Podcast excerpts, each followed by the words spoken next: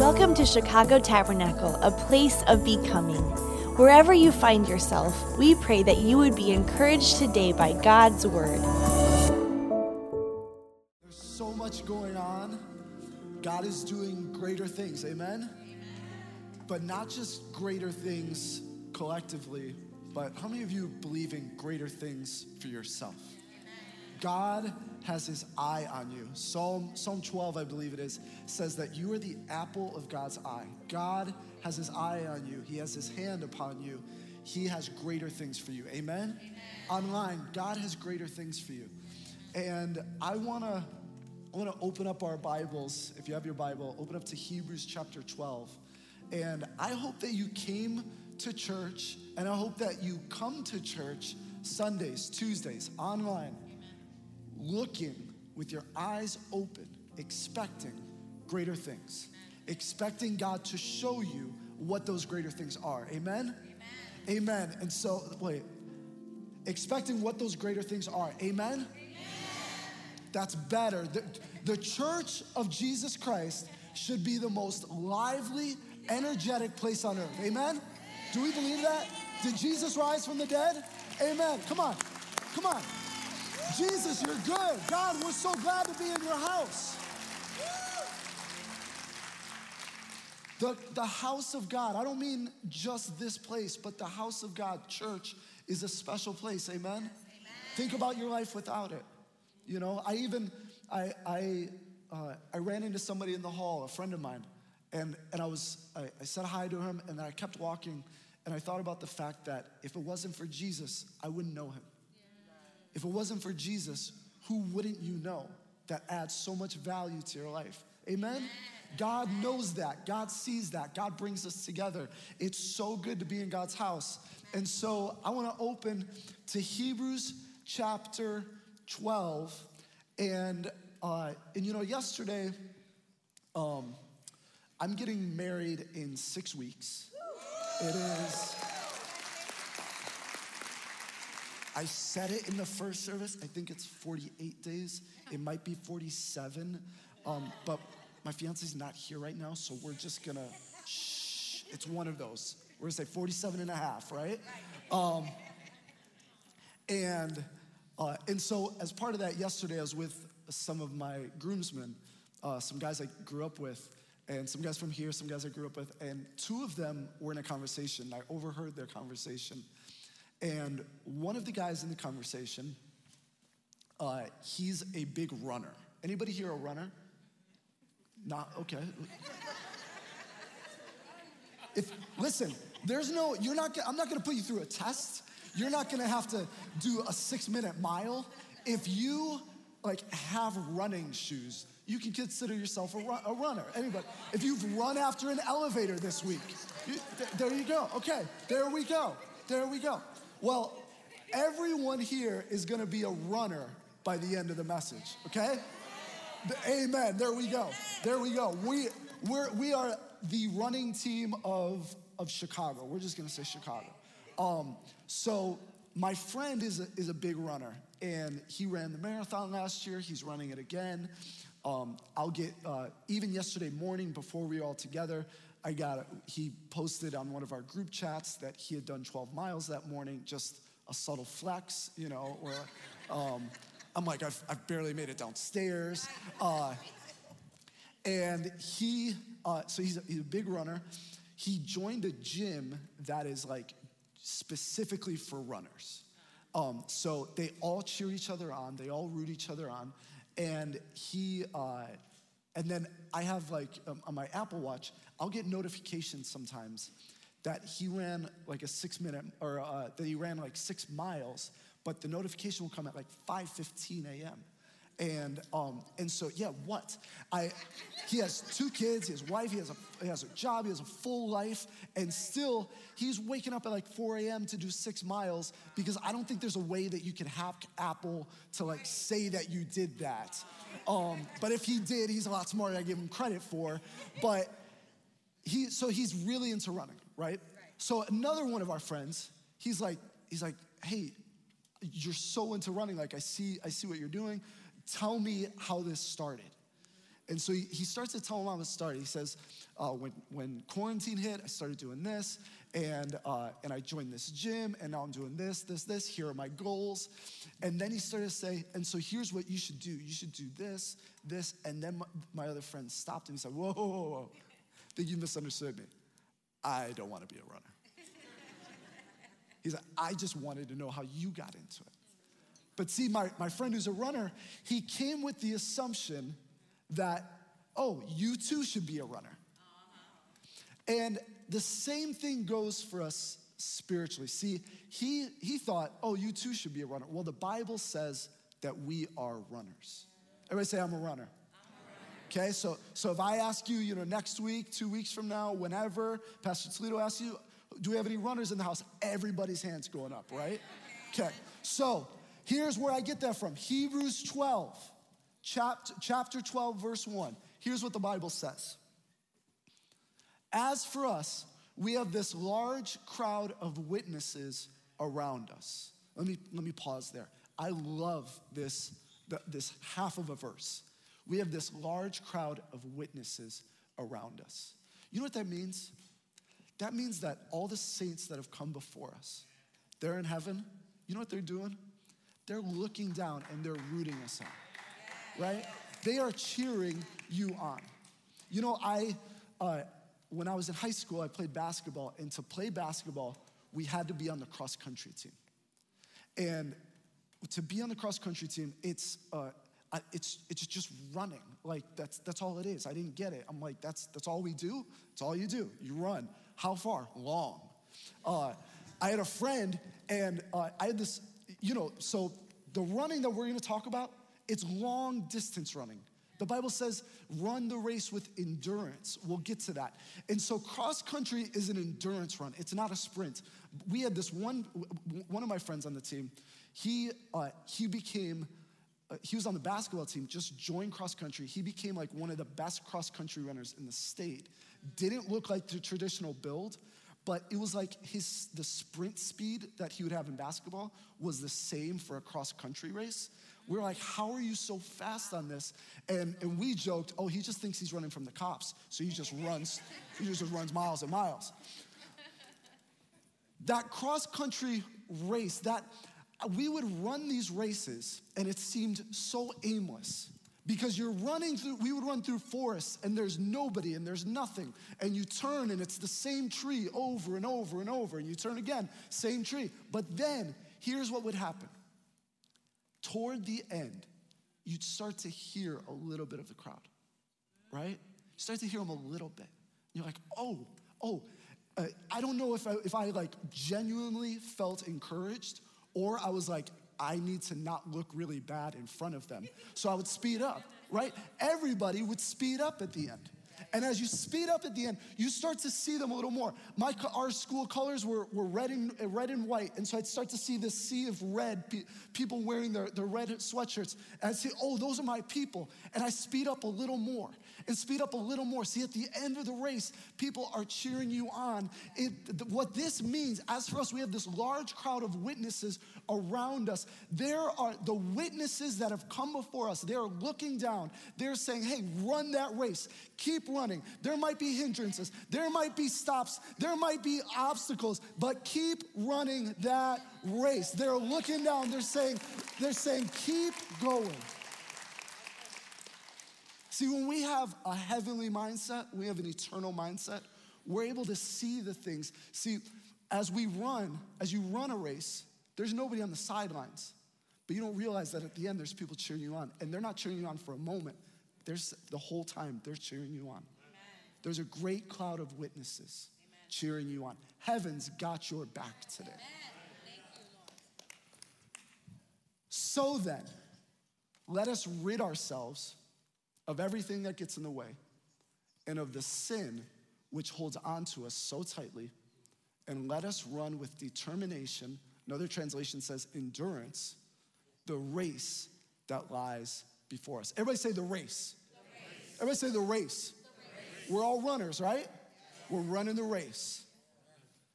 Then it says, let us keep our eyes fixed on Jesus, on whom our faith depends from beginning to end.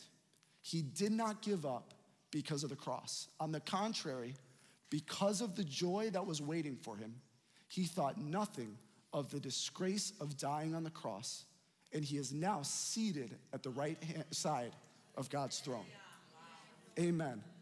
So, my friend who's a runner, I get these 515. I look at my, my Apple Watch when I wake up and I see that he's run six miles before I've turned over in my bed. And I look and I say, man, that was from 515. So when did he wake up? And I imagine him waking up, setting an alarm, and him waking up and not saying, oh, it's time to wake up. You know what I imagine him saying? It's time to run. Why? Because I'm a runner. It's time to run. Brothers and sisters, can I tell you something today? In your walk with Jesus, in your quest for fulfillment, for the mission and the purpose that God has for you, it is time to run. Amen. Is it time to run for somebody? I feel like God today, He wants to quicken somebody that He has a purpose for somebody here, that He has a mission for somebody online, that He has a vision for your life. He has supernatural fulfillment. He has things that He wants to draw out of your heart and He wants to bring into completion. And guess what? It is time to run. We don't get, we don't, we don't walk in the, in the call of God, in the will of God, in the mission of God, standing still. And we don't do it just, just walking sloppily. No, we say, God, it is time to run. Guess where I'm going? I'm gonna run and I'm gonna run to you. How do we do that? We keep our eyes fixed firmly upon Jesus. And I wanna, I just wanna go through two real quick things that, you know, if I was a, uh, a coach at that runner's gym, these would be my two rules. These would be my two principles.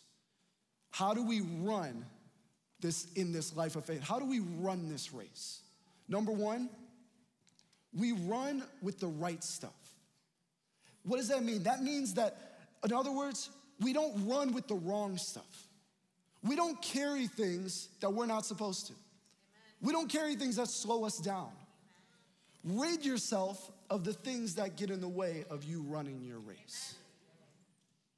My, I, I know I, have heard runners say before, before they go to uh, bed at night, they'll set out their, their shoes and their shorts and their shirt. Why? To rid themselves of any obstacle, Amen. of any distraction, of anything that's gonna come in the way, because they need to what? They need to run that race. If they're a runner, what are they doing? They gotta get up and run. You and me, we're runners. We're gonna get up and run. We're gonna run in the call of God. Nothing in the way. The, um, it makes me think of, you know, it's springtime and a lot of people do what we call spring cleaning. Time to purge, right? And I, uh, okay, um, honest moment. Another secret here, this, this stays here, right? Between you and me, between you and me. I recently moved and um, I'm moving into the place that my fiance will move into. And so uh, my stuff becomes her stuff. And she, uh, uh, she, she wants to throw a lot of my stuff out. she wants to get rid of a lot of my stuff. She wants to make a lot of uh, Salvation Army runs as donations. And, and every time I'm like, wait, wait, no, no, any box but that box, not, not that box. And then the next time it's, no, no, any box but that box, not that box. And, uh, and, and so she keeps wanting to get rid, and, and here's the, the reason I say it's a secret is because I know she's right. I know she's right. I just, I, I don't want to get rid of that. And then I don't want to get rid of that. And I like that shirt. When's the last time you wore it? Oh, I don't know. It doesn't matter. Does it fit you? It doesn't matter. So so when I moved, I was thinking, um, you know what would be good is if I purge the stuff before I move. Um, but then the, the, the time to purge came, and I said, you know what? Future me will take care of that. And right now, future me is taking care of that. Because I could have saved myself a whole lot of moving hours, a whole lot of manpower, a whole lot of energy if I had purged before I moved. But guess what I did? I purged, I am purging after I moved. So what did that do? That caused a lot of headache. That caused things to go a lot slower.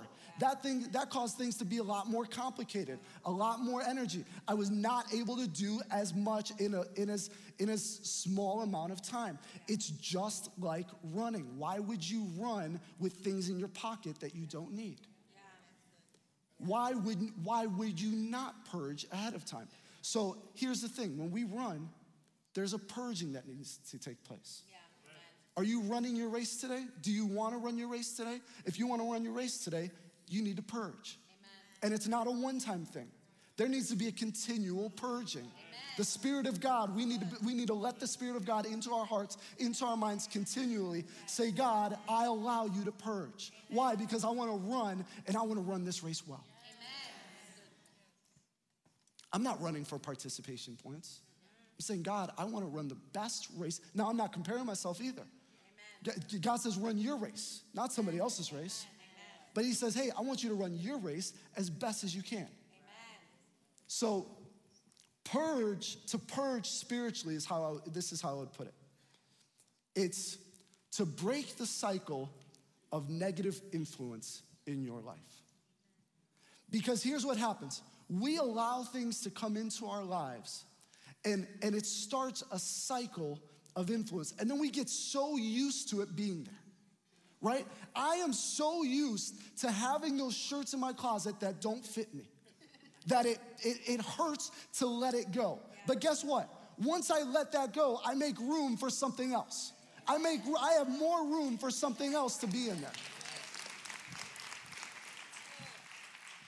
So what does the Bible say? Hebrews says, he, it says, it says, eliminate the sin that so easily entangles you. So purge what traps you. Eliminate what traps you. Eliminate the things that could have a hold on you. Eliminate the things that do have a hold on you and eliminate the things that can. Sin will rob you of your race.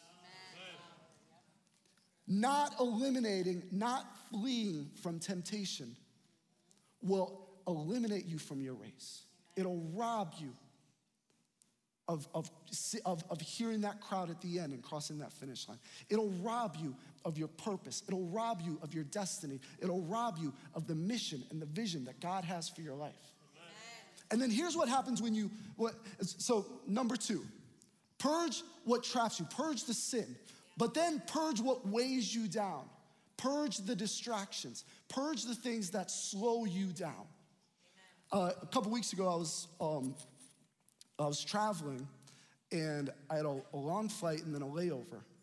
And I had a long layover too. And so, uh, you ever like, you ever re- think, wow, I have, you ever see how much time you have for something? Like, wow, I have a lot of time. And then all of a sudden, you look at the clock and I don't have a lot of time. Um, and what happened is I, as I landed, I said, oh, I have a lot of time.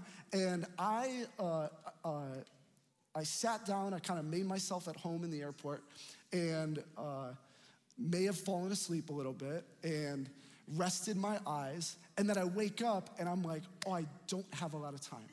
And so I had to run, like, I had to, I was that crazy person in the airport just booking it, right? And I have a backpack, same backpack I use like for everywhere. Everywhere I go, I, I have the same backpack. And it's not a big backpack. Um, but sometimes I might carry a lot of stuff with me. And so, so I, I had this backpack and I'm running, running, running. I'm booking it. And then I get to the line and then I have to wait in the line for a little bit. And I'm standing there and I've like I've never felt this, but I'm like, I have to take my backpack off because my shoulders hurt. So then I take it off and I'm holding it. I'm like, why do my shoulders hurt so much? I get on the plane, I sit down, I'm like, man, my shoulders are killing me. And I didn't think about it. No lie, this morning I'm looking for something in my backpack and I'm looking in there and I'm like, this place, this thing is not that big, but there's a treasure trove of junk in here. There was like, there were chargers for devices that I don't own. There was a, there was a, a single, just one, a single flip flop. I don't even remember bringing flip flops with me. I don't remember the last time I wore a flip flop. There was a single flip flop in there. There were snacks from I don't know when. Was that having those in there, is that sin? No. But it, it entangles me, it weighs me down. And guess what happened when I was carrying weight that I didn't need to carry? It slowed me down, but it also hurt me. Distractions, even ones that are not quote unquote sinful, distractions, distractions for your life that are things that are supposed to be part of somebody else's life, not for your life, they will hurt you and they will slow you down. Amen. Why will they hurt you? Because they are not aligned with God's will for your life. It makes me the best example of this is from a TV show called Hoarders. I don't know if you've seen this show. Um, I don't know what channel it is it's on, but if there is a uh, like a, a, a television channel that is meant to inst- instill fear in us, this is it. Because I see this, I, I watched a clip, I see this image, and it is frightening. Take a look at this. This is someone's home. Now, now here's, here's what I want you to see. The lunacy, the craziness, the chaos of this moment is obvious, right? Yeah, whoa. Like this is, that's a lot. But here's what's not obvious.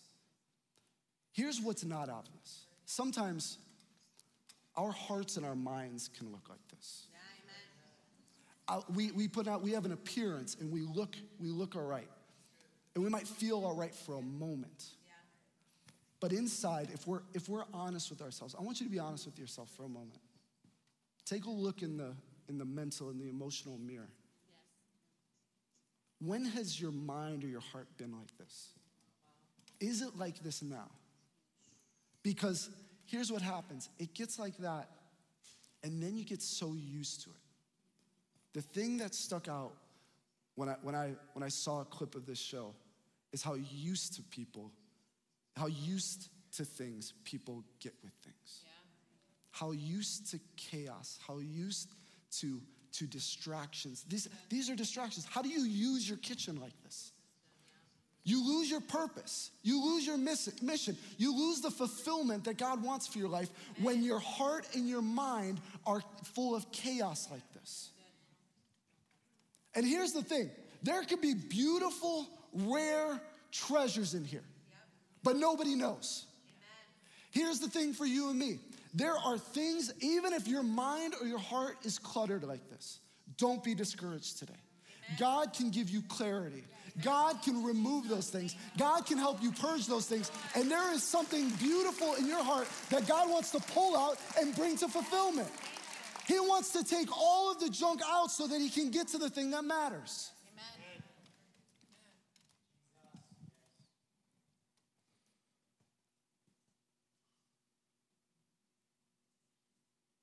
Sometimes we hold on to things, we're supposed to release them. We become experts at holding on to things.